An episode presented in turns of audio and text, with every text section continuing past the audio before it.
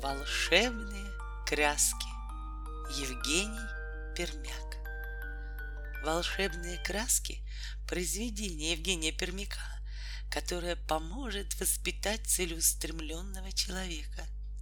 В нем говорится о чудесных красках Деда Мороза. Он дарит их под Новый год самому доброму ребенку. Так однажды краски оказались у добрейшего мальчика. Он ничего не нарисовал ими для себя. Ему захотелось осчастливить других людей. Мальчик нарисовал подарки маме и бабушке, слепцу и своим товарищам. Но не было у мальчика умения рисовать. Ни один его подарок не понравился получателям. Что сделал мальчик, чтобы исправить ситуацию? Узнайте из рассказа Евгения Пермяка.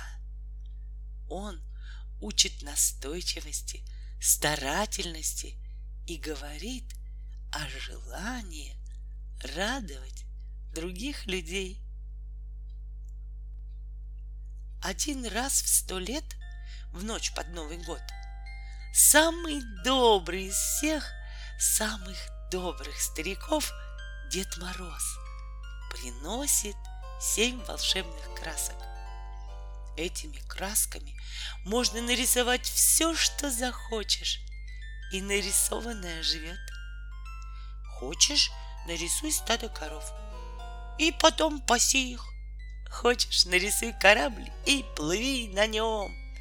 Или звездолет — лети к звездам. А если тебе нужно нарисовать что-нибудь попроще, например, стул, пожалуйста, нарисуй и садись на него. Эти краски Дед Мороз приносит самому доброму из всех самых добрых детей. И это понятно.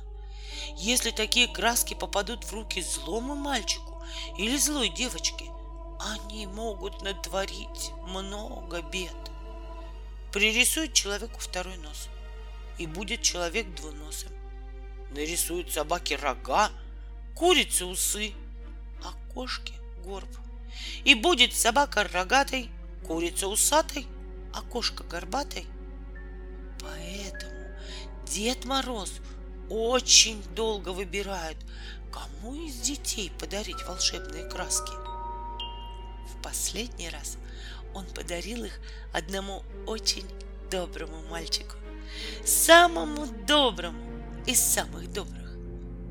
Мальчик очень обрадовался подарку и тут же принялся рисовать. Он нарисовал бабушке теплый платок, маме нарядное платье, а отцу охотничье ружье. Слепому старику мальчик нарисовал глаза — а своим товарищам большую-пребольшую школу. Но никто не мог воспользоваться нарисованным. Платок для бабушки был похож на тряпку для мытья полов. А платье, нарисованное матери, оказалось таким кособоким, пестрым и мешковатым, что она его не захотела даже примерить. Ружье ничем не отличалось от дубины. Глаза для слепого напоминали две голубые кляксы, и он не мог ими видеть. А школа, которую очень усердно рисовал мальчик, получилась до того уродливой, что к ней даже боялись подходить близко. На улице появились деревья, похожие на метелки. Появились лошади с проволочными ногами, автомобили с кривыми колесами, дома с падающими стенами — и крышами на бекрень, шубы и пальто, у которых один рукав был длиннее другого. Появились тысячи вещей, которыми нельзя было воспользоваться. И люди ужаснулись. Как ты мог сотворить столько зла? Самый добрый из всех самых добрых мальчиков.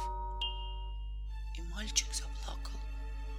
Ему так хотелось сделать людей счастливыми, но он не умел рисовать и только зря извел краски. Мальчик плакал так громко, что его услышал самый добрый из всех самых добрых стариков, Дед Мороз. Услышал и вернулся к нему и положил перед мальчиком новую коробку с красками. Только это, мой друг, простые краски. Но они могут тоже стать волшебными, если ты этого очень захочешь. Так сказал Дед Мороз и удалился. А мальчик задумался, как же сделать, чтобы простые краски стали волшебными, и чтобы они радовали людей, а не приносили им несчастье. Добрый мальчик достал кисть и принялся рисовать. Он рисовал, не разгибаясь, весь день и весь вечер. Он рисовал и на другой, и на третий, и на четвертый день. Рисовал до тех пор, пока не кончились краски. Тогда он попросил новые. Прошел год. Прошло два года. Прошло много-много лет. Мальчик стал взрослым, но по-прежнему не расставался с красками. Глаза его стали зоркими, руки умелыми. И теперь на его рисунках вместо кривых домов с падающими стенами красовались высокие светлые здания, а вместо платьев, похожих на мешки, яркие нарядные одежды. Мальчик не заметил, как стал настоящим художником. Он рисовал все, что было вокруг, и то, что еще никто никогда не видел. Самолеты, похожие на огромные стрелы, и корабли, похожие на самолеты, воздушные мосты и дворцы из стекла. Люди с удивлением смотрели на его рисунки, но никто не ужасался. Наоборот, все радовались и восхищались. Какие чудесные картины! Какие волшебные краски! Говорили они. Хотя краски были самые обыкновенные. Картины и вправду были так хороши, что людям захотелось их оживить. И вот настали счастливые дни, когда нарисованное на бумаге стало переходить в жизнь. И дворцы из стекла, и воздушные мосты, и крылатые корабли. Так случается на белом свете. Так случается не только с красками, но и с обыкновенным топором, или швейной иглой, и даже с простой глиной. Так случается со всем, к чему прикасаются руки самого великого из самых великих волшебников. Руки трудолюбивого, настойчивого человека.